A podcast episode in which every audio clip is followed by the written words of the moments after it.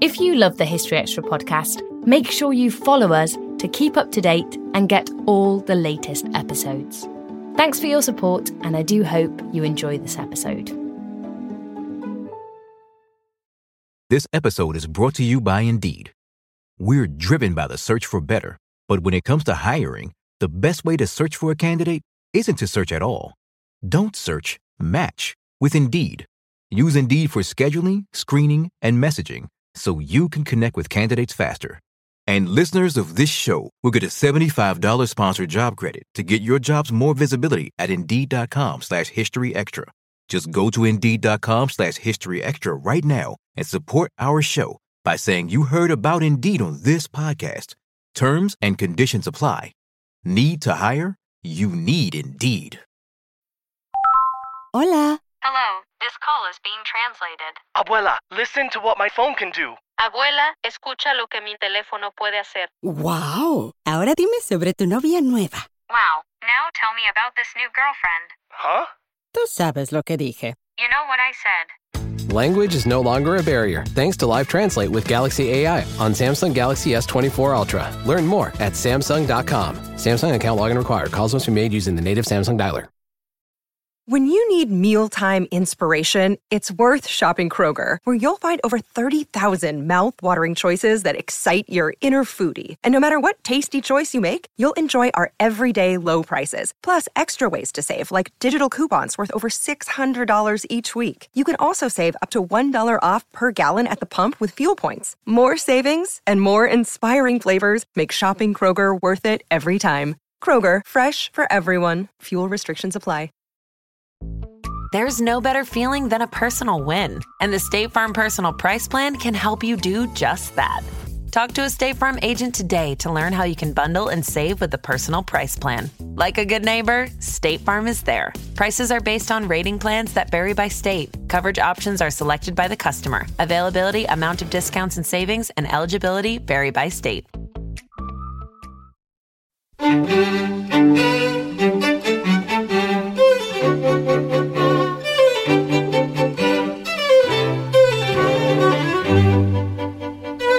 And when Churchill is asked what the consequence, the likely consequence of the failure of this conference will be, he just utters two words blood, blood. That was Mark Bostridge on a dramatic incident from the year 1914. Frankly, anybody, religious or political leader, anybody in the 21st century making the same claims would be immediately cast off as a radical, as a fringe character. And that was Reza Aslan discussing the historical Jesus.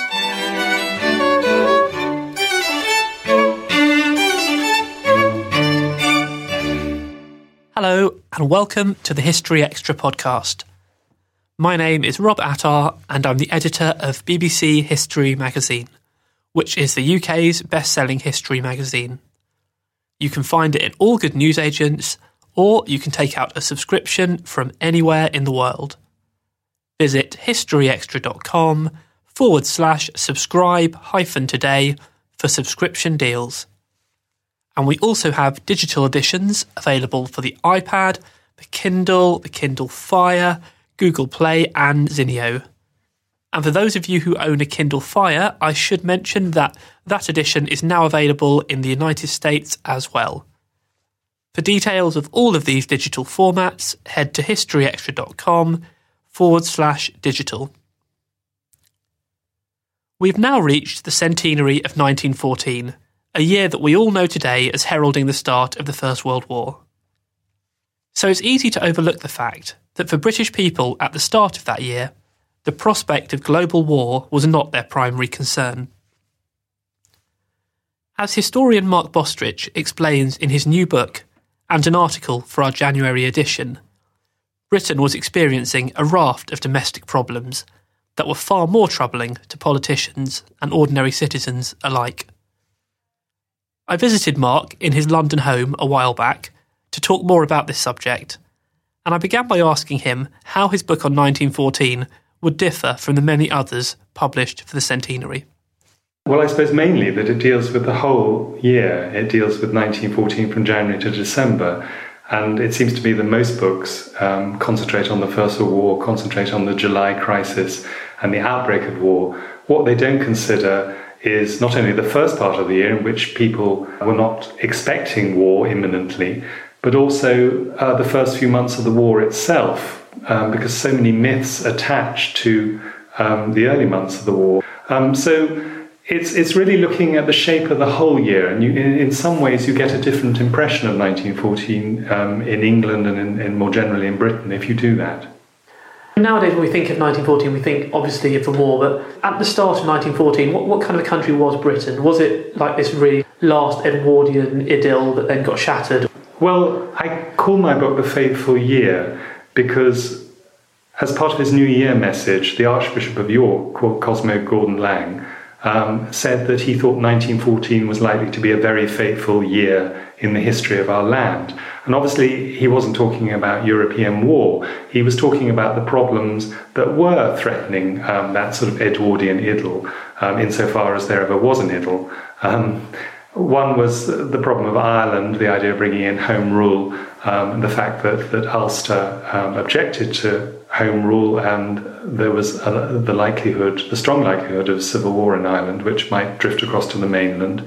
Um, the second thing with, with the suffragettes were upping their campaign and, and even starting to threaten human life, which they'd always try to avoid doing.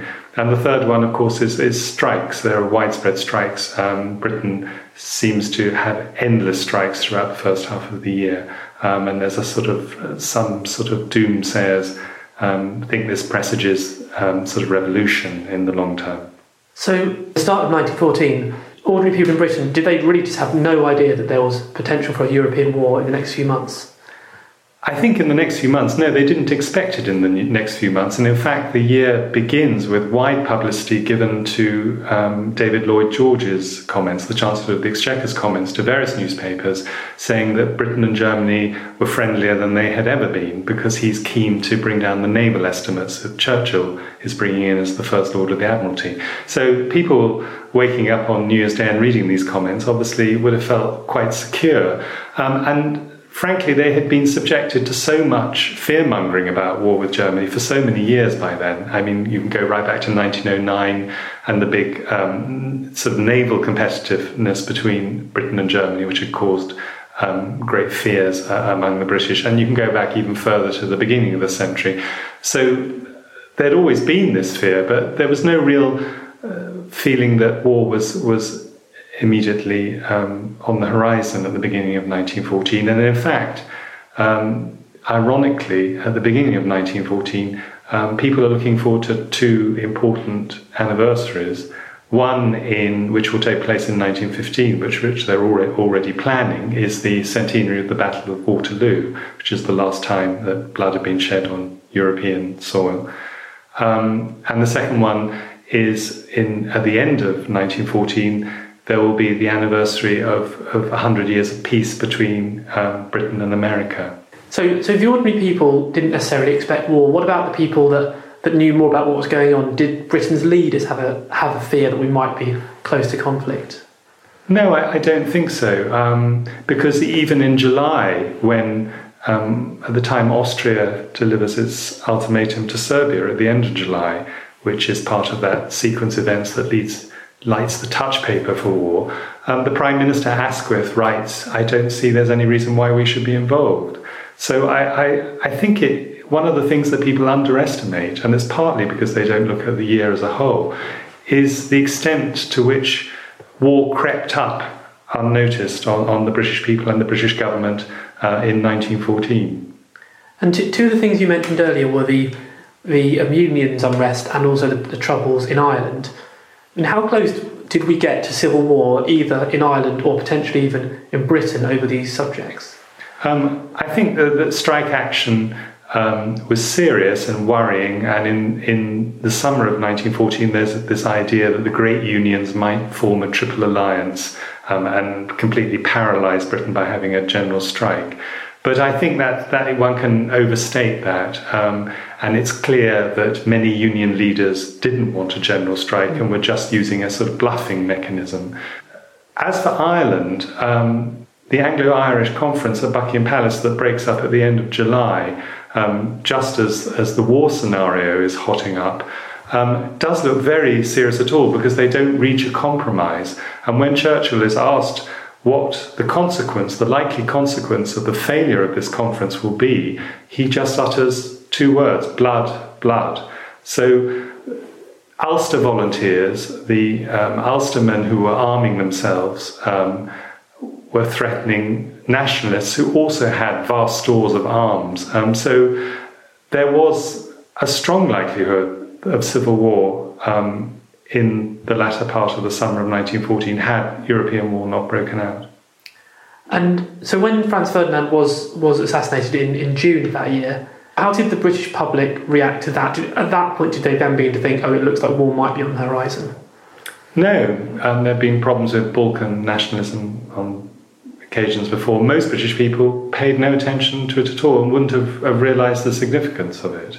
The real point at which British people wake up to the possibility of war is right at the end of July when they open newspapers and, and, and see worrying headlines. But before that, they really had expected that it'll be Ireland where the problems will lie.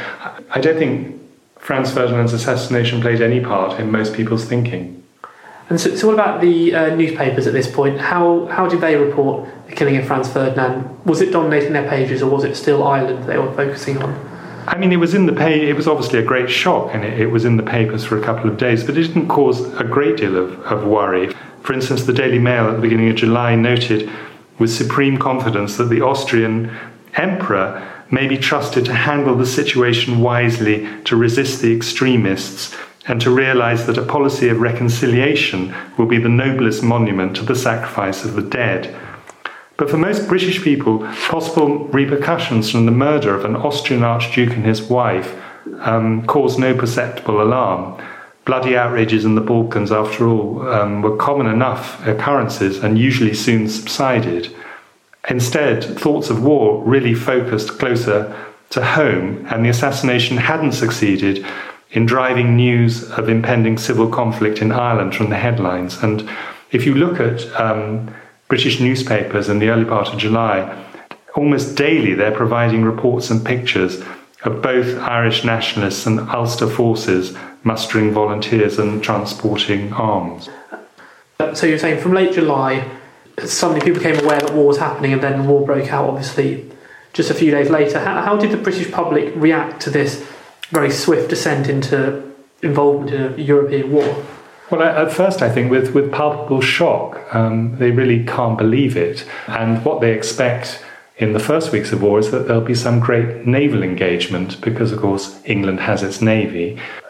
One of the most important things is, is the emergency powers assumed by the state, which affect ordinary people's lives. So, on the 8th of August, um, the first issue of the Defence of the Realm Act becomes law.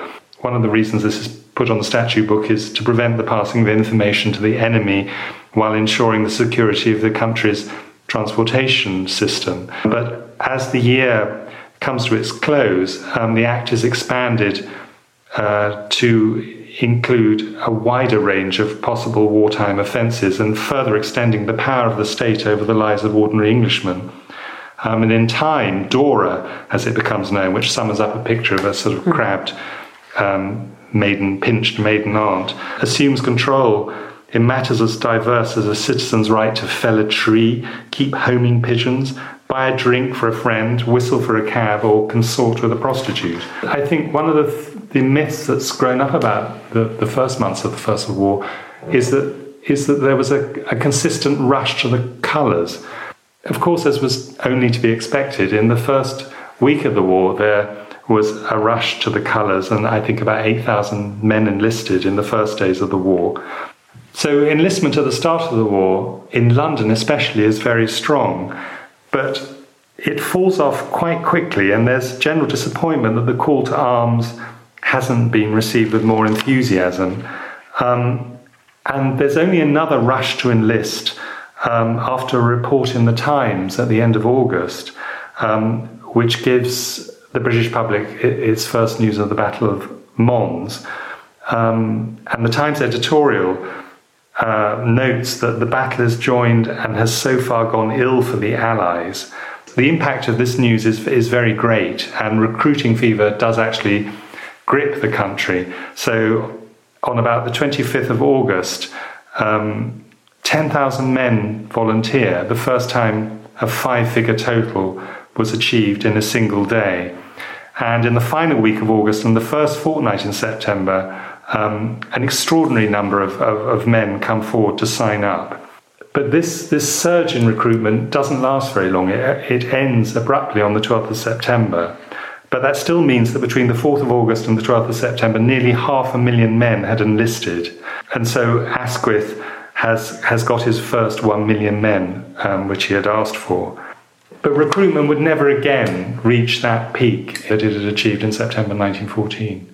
Now, so something that I think is already now to some extent being accepted as a myth was this, this idea that people thought the war would be over by Christmas. Do you get any sense of that from the work you've done on this year that people really believe that? Um, I think some people obviously hoped it would be over by Christmas, just as at the end of 1914, you notice a lot of people writing in their diaries saying, well, the war must be over in 1915. But because Kitchener had actually gone to the House of Lords in September and said he thought the war would last three years, mm-hmm. um, a lot of people um, chose to take him at his word it's noticeable in people's letters that um, a great number of people, certainly by December 1914, think it will be a long drawn out affair. So that isn't really something of a myth? Yes, it is a myth, and, and you just notice it being repeated over and over again, so perhaps we'll hear the last of that. And the things you were talking about for earlier in the year, these big crises facing Britain, how did, did they carry on when the war began, or did the war then mean that things like Ireland, the suffragettes, and the industrial unrest, was that put aside to be decided again after war's over? Home rule was, was put on the statute book but not actually activated. Mm. And of course, nationalist and Ulster leaders fall over themselves to show how patriotic they are. So Ireland amazingly disappears for a, a, a while. With the suffragettes, a similar thing happens. The Pankhursts order their supporters to put down their arms and homemade bombs and support the war effort. And so what you actually find is that many former suffragettes are out there handing out white feathers to young men. And strike action also dramatically falls very quickly in the early weeks of the war. So, in that sense, the war in the short term does solve three very driving problems that had, uh, that had faced Britain at the beginning of 1914. Obviously, the war may cause huge upheaval in Britain because it took a lot of men away to the front. It allowed women to take up a lot of their former roles in industry. Do you see much of this process happening in 1914, or is it this coming later in the war? It really starts happening in 1915. In 1914, right. you still get a, an overwhelming sense that the government believes that, that women should remain at home um, and represent the values for which the country is fighting. Coming to the end to the end of 1914, what kind of a state is Britain in, say around sort of Christmas, New Year, that time? How do the people of Britain? What's their morale like at this point? Well, Christmas 1914 occurs just after the Germans bombard the east coast towns of Scarborough, Hartlepool, and Whitby. So, in a sense, um, there's not much feeling of peace and goodwill. In fact, you could say that that really um, steeled British people um, in their hatred of, of, Germany and their determination to see the war through to its end. Um, the other thing that people are very frightened of at the end of 1914 is the idea of aerial bombardment in some form, because on Christmas Eve 1914, Britain um, is bombed from the air for the first time when a small German plane flies over a garden in Dover and drops a, a, a small bomb. Um, it, it, doesn't kill anybody, it knocks somebody who's collecting uh, Christmas greenery from, from a tree. But there are reports in the newspapers at the end of, of 1914, including a, a terrifying mock-up picture in the Daily Express of a zeppelin throwing um, of a zeppelin flying over the Houses of Parliament. That, that zeppelins are on their way, as indeed they do turn out to be. Finally, just taking the story now to, to the present day, there's a lot, already a lot of commemorations planned for, for next year.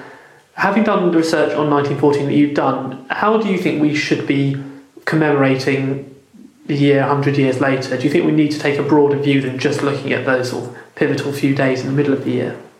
1914 obviously is one of the mom- most momentous years in British history, and obviously the war breaking out in August plays a large part in that. But I don't think we should close our eyes to the to the other things that were happening uh, during the year. I think we should encourage a greater greater understanding of, of the Irish crisis because so much that comes afterwards is only understood by relating it to the Liberal government's attempt to bring in Home Rule in 1914.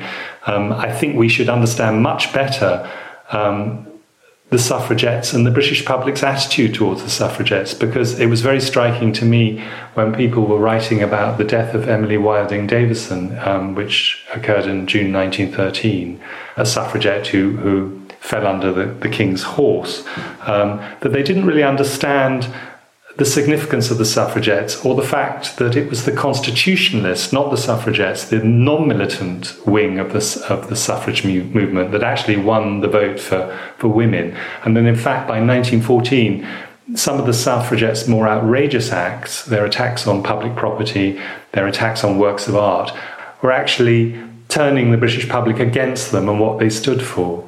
So I think that's very important. I don't think we really understand the significance of suffragettes or, or what they did or what they failed to do. Um, and of course, there are there are various cultural events going on in 19, in the earlier part of 1914, which it's important not to forget, and which is certainly worth commemorating. One is um, the centenary of the first English production of Shaw's Pygmalion. Um, another one is the foundation of the of the Vorticist movement, the, the modernist art movement. And then, very strangely, in June 1914, Gustav Holst, or Gustav von Holst as he was then and, until 1918 when he changed his name, sits down and writes an early sketch for the first piece in his Planets suite um, called Mars, the Bringer of War. And although Holst always denied um, that it had been premonitions of war that had encouraged him to write this piece of music. It's a very strange juxtaposition in, in view of what's shortly going to occur on the European stage. That was Mark Bostridge. His book, The Fateful Year, England 1914, has just been published by Penguin. And as I mentioned before, Mark's written a piece for our January edition, which is on sale now and also contains articles on Charles I, Nelson Mandela, the Crusades, and Roman Britain, among other things. You can get hold of our January edition in all good newsagents and digitally. Now, if you'd like to hear more from Mark Bostridge, then why not come along to our first World War Day event on the 16th of March, where he will be one of the speakers. It's taking place at Bristol's M Shed, and we do still have some tickets available head to historyextra.com forward slash events for details and tickets. Plus, there you can also find out about our Vikings Day, which is taking place the day before the First World War event, and for which tickets are also still on sale. This episode is brought to you by Indeed. We're driven by the search for better, but when it comes to hiring, the best way to search for a candidate isn't to search at all. Don't search, match with Indeed. Use Indeed for scheduling, screening, and messaging so you can connect with candidates faster. And listeners of this show will get a $75 sponsored job credit to get your jobs more visibility at Indeed.com slash History Extra. Just go to Indeed.com slash History Extra right now and support our show by saying you heard about Indeed on this podcast.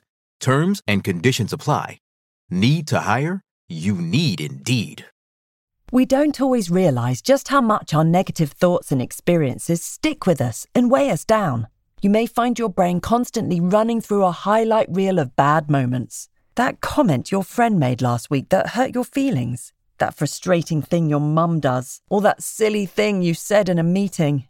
Maybe it's time to get it all off your chest. Whether it's a tiny annoyance or something much bigger, talking about it can give you some relief and lead you to a potential solution. That's where therapy comes in. It's a safe space to share whatever's weighing you down and learn to process it so your internal highlight reel can focus on the good stuff. And BetterHelp offers affordable online therapy on a schedule that works for you. Connect with a licensed therapist by text, phone, or video call. Start the process in minutes and switch therapists anytime. Let it out with BetterHelp.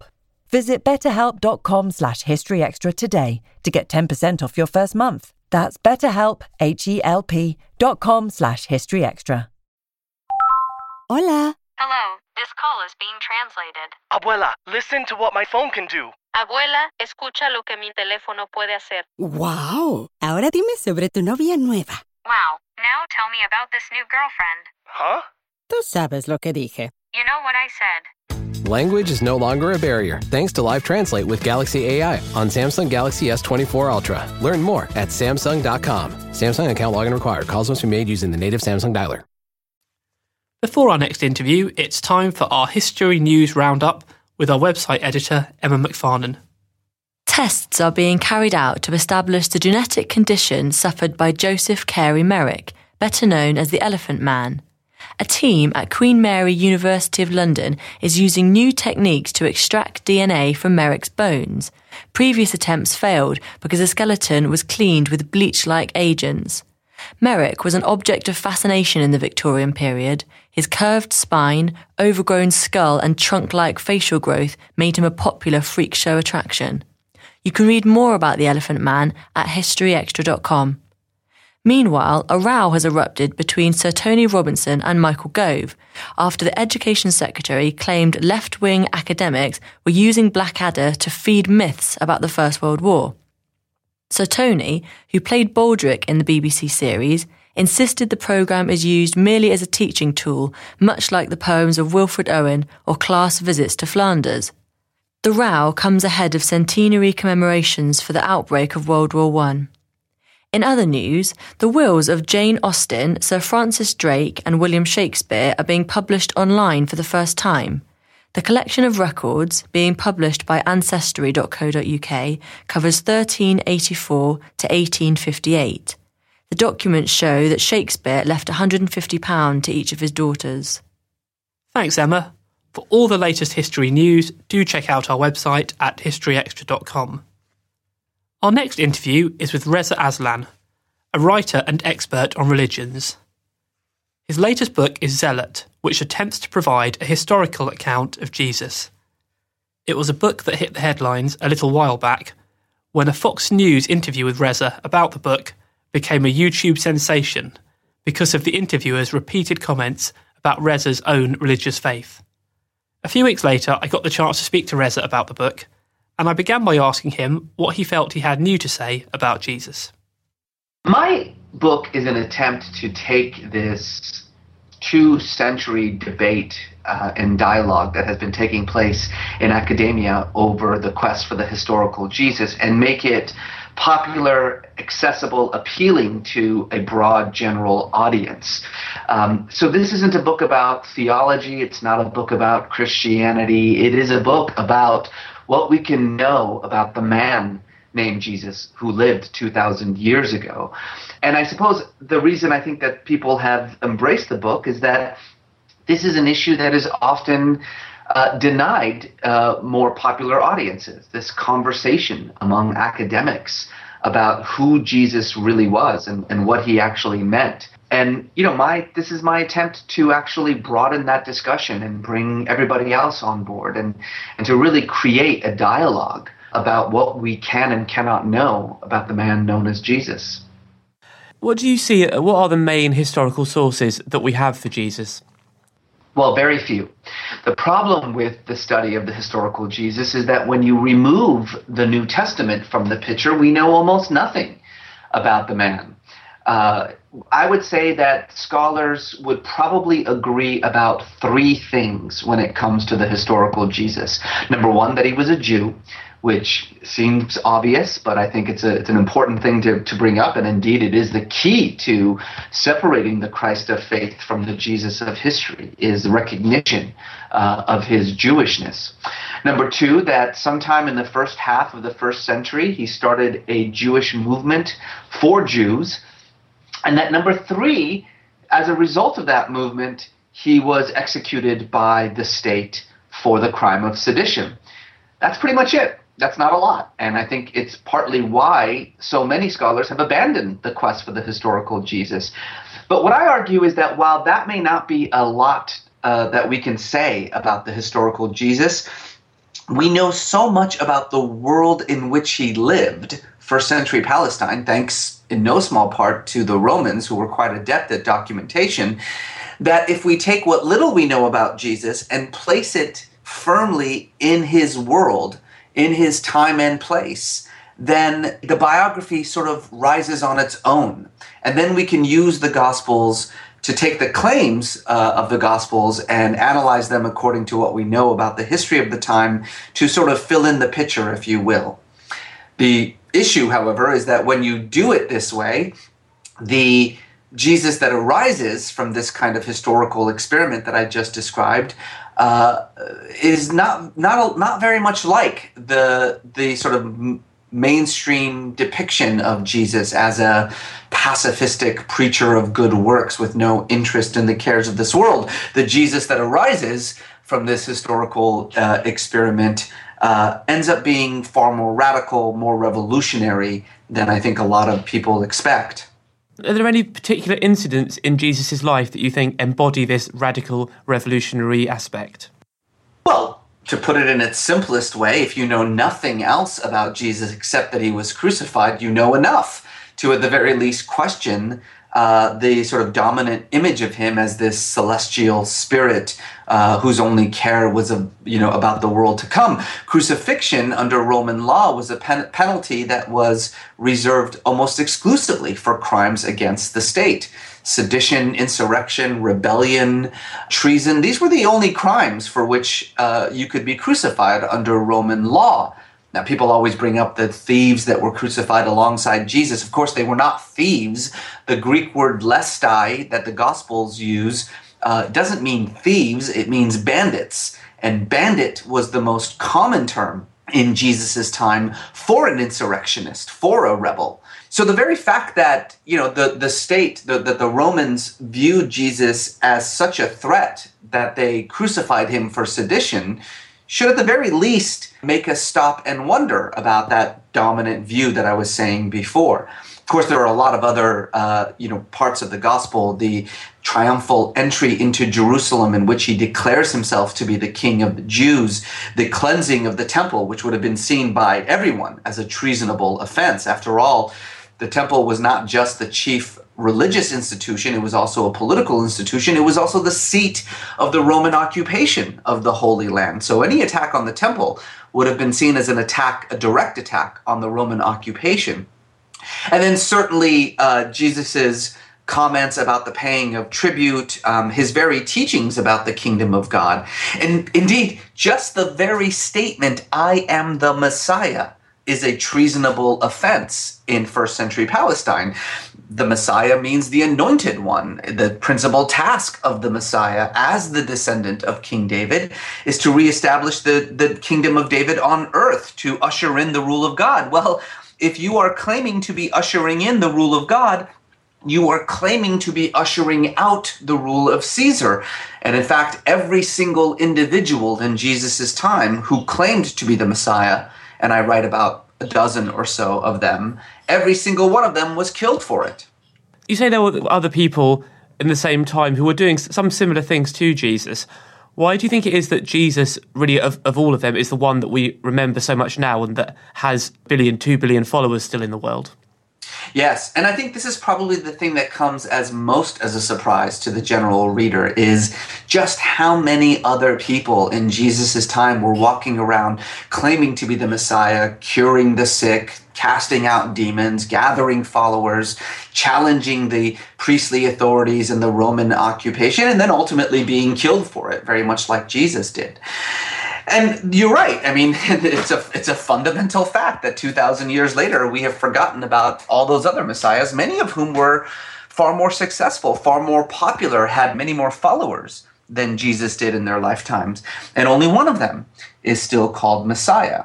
And I think that there's a, a couple of reasons for it. One of which of course, is that Jesus was extraordinary, that his social teachings were unprecedented. This message of Jesus's about the reversal of the social order that the first shall be last and the last shall be first, the poor made rich and the rich made poor. Uh, this was, as you can imagine, an enormously appealing message for the poor and for the for those at the at the bottom of the social ladder. It was an incredibly threatening message for those at the top, uh, but it was one that had uh, in, enormous resonance and one that, as far as we can tell, was not paramount in the teachings of these other um, so-called messiahs. But to be perfectly honest, the reason that Jesus is today still called the Messiah and the rest are not had far more to do with what happened after Jesus' death and the claims made about him by his disciples than it did with anything Jesus himself said or did. You must understand that according to the Jewish definition of Messiah, a dead Messiah is no longer the Messiah. In the first century, if you say that you are the Messiah, what you are saying is that you are the descendant of King David, here to reestablish David's kingdom on earth. If you die without doing that, then you are not the Messiah. And indeed, all the other messianic aspirants who died without establishing David's kingdom were then declared to be no longer the Messiah. They're those followers who survived uh, the messianic uprisings simply just went back home. But Jesus' disciples did not. Buoyed by this ecstatic experience of him uh, as risen from the dead. And one can make whatever claims one wants to about that. That is not a historical statement, it's a statement of faith. But regardless, buoyed by this claim, this experience of the resurrected Jesus, and confronted with this undeniable fact that according to the definition of Messiah, Jesus is not the Messiah.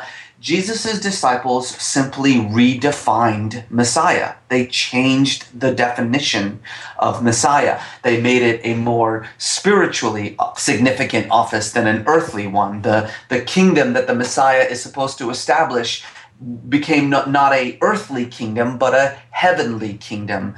And in doing so, and in, in redefining what Messiah meant, it was easier then to, to preach this new conception of the Messiah to a non Jewish audience. And indeed, as this movement becomes adopted by non Jews, it becomes what we now consider Christianity and the largest religion in the world.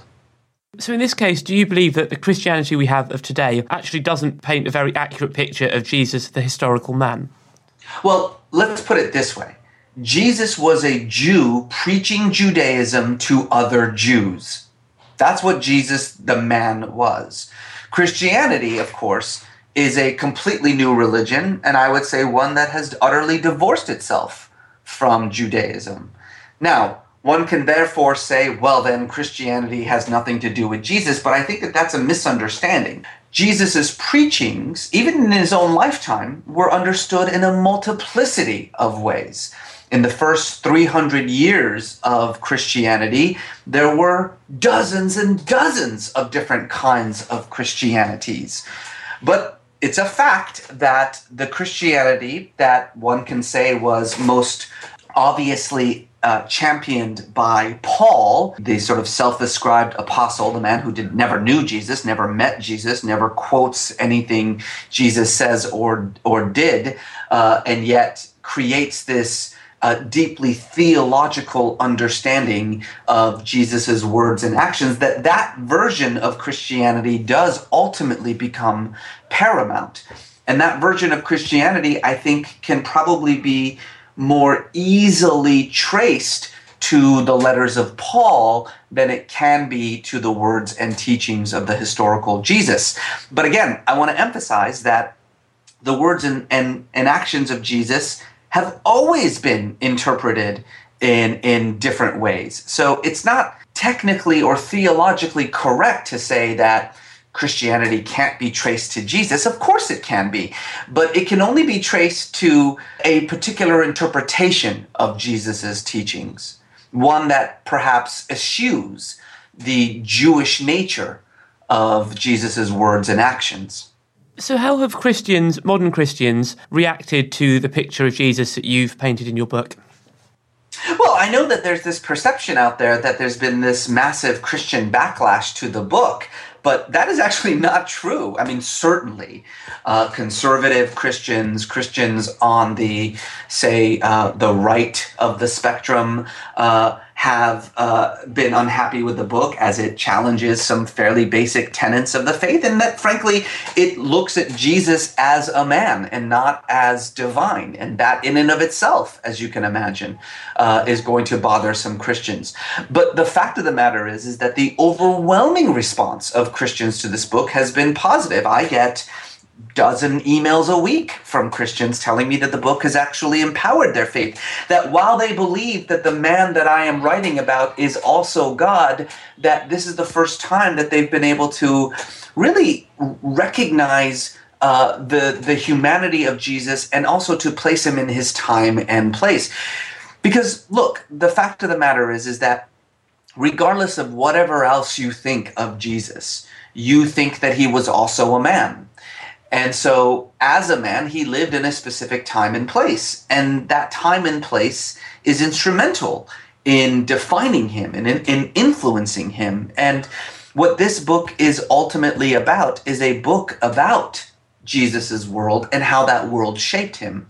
It doesn't ask you to suspend your belief in Jesus' divinity, it just asks you to recognize the consequences of the most fundamental of Christian beliefs which is that he was also a man. You're clearly coming from the background of a historian, but when you're writing a book like this, do you find yourself trying to be extra careful not to upset religious sensibilities, or is that really not in your mind at all?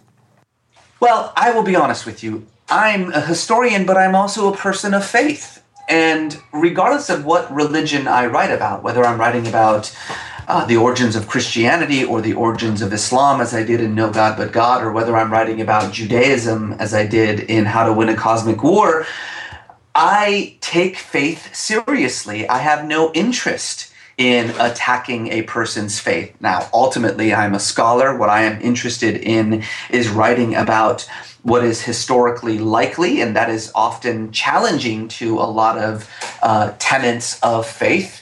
But I find that no matter how challenging you may be to a person's faith, that if you take their faith seriously, that if you respect it, then even when they disagree with you, they, they at the very least acknowledge that you are not out to attack them. When I wrote my first book, No God But God, I overturned uh, a great deal of uh, traditional Islamic uh, history about the rise of the Prophet Muhammad. And yes, I got some angry emails, but you know, at the very least, what I think Muslims understood is that I wasn't out to attack anyone. And I think that the same thing uh, comes across fairly clearly in this book as well. Just one last question. Within the book, Jesus is described to some extent a bit like a radical or a revolutionary. Do you think if Jesus was alive in the 21st century, would he be cast more as a revolutionary than, say, a church leader, do you think? Well, that's a very interesting and fun question. I guess if I were to answer it, the first thing that I would say is that if Jesus were alive today, he would be utterly confused by Christianity because Jesus was not a Christian. Jesus was a Jew. And he would absolutely have no idea. He would have no means to, uh, to absorb uh, the sort of the Christian claims uh, about him and his divinity. Um, of course, as any Jew knows, the, the concept of a divine man is anathema to everything Judaism has ever said, thought, written, or believed about either God or man. And I think it would have probably confused Jesus as well. To your larger and much more interesting point, however, the fact of the matter is, is that Jesus' politics, if you could use that term for him, were so radical and extreme that uh, they had very little uh, room in the mainstream either 2,000 years ago or today. Jesus' politics was not about equality. Jesus was about the reversal of the social order. Blessed are the poor, for the kingdom of God is theirs. Blessed are the hungry, for they shall be fed. Blessed are those who mourn, for they shall rejoice. These abiding words of the Beatitude are often seen by modern Christians as describing some kind of utopian fantasy where everybody gets along and everybody's equal, but that's because people tend to not read the verses that follow, in which Jesus says, Woe to the rich, for they shall receive their consolation. Woe to those who are fed, for they shall go hungry. Woe to those who rejoice, for they shall mourn. The first shall be last, the last shall be first. This isn't some utopian fantasy. This is quite a frightening reality that Jesus is describing, one in which those on the top and those on the bottom are going to switch places. Well, frankly, anybody, religious or political leader, anybody in the 21st century making the same claims would be immediately cast off as a radical, as a fringe character, uh, as a Marxist, if you will, uh, and completely. Uh, uh, excised from the, the political discussion. Indeed, many of the same political and religious leaders who nowadays claim to speak for Jesus, claim that their politics comes from Jesus, would probably run the other way if Jesus showed up and began preaching what he preached 2,000 years ago. That was Reza Aslan. Zealot, The Life and Times of Jesus of Nazareth, is out now, published by the Westbourne Press.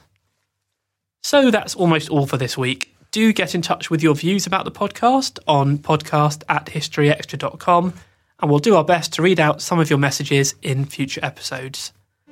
And you can keep in touch with us on social media as well. We're on Twitter at History Extra, or you can like us on Facebook. Head to facebook.com forward slash History Extra. Plus, don't forget to visit our website, historyextra.com, for all the latest history news, blogs, image galleries, and more. Next week, we'll be joined by Linda Colley to discuss the history of Britain and the future of the Union. Do join us for that. This History Extra podcast was recorded in Bristol and on location in London, and it was produced by Jack Fletcher.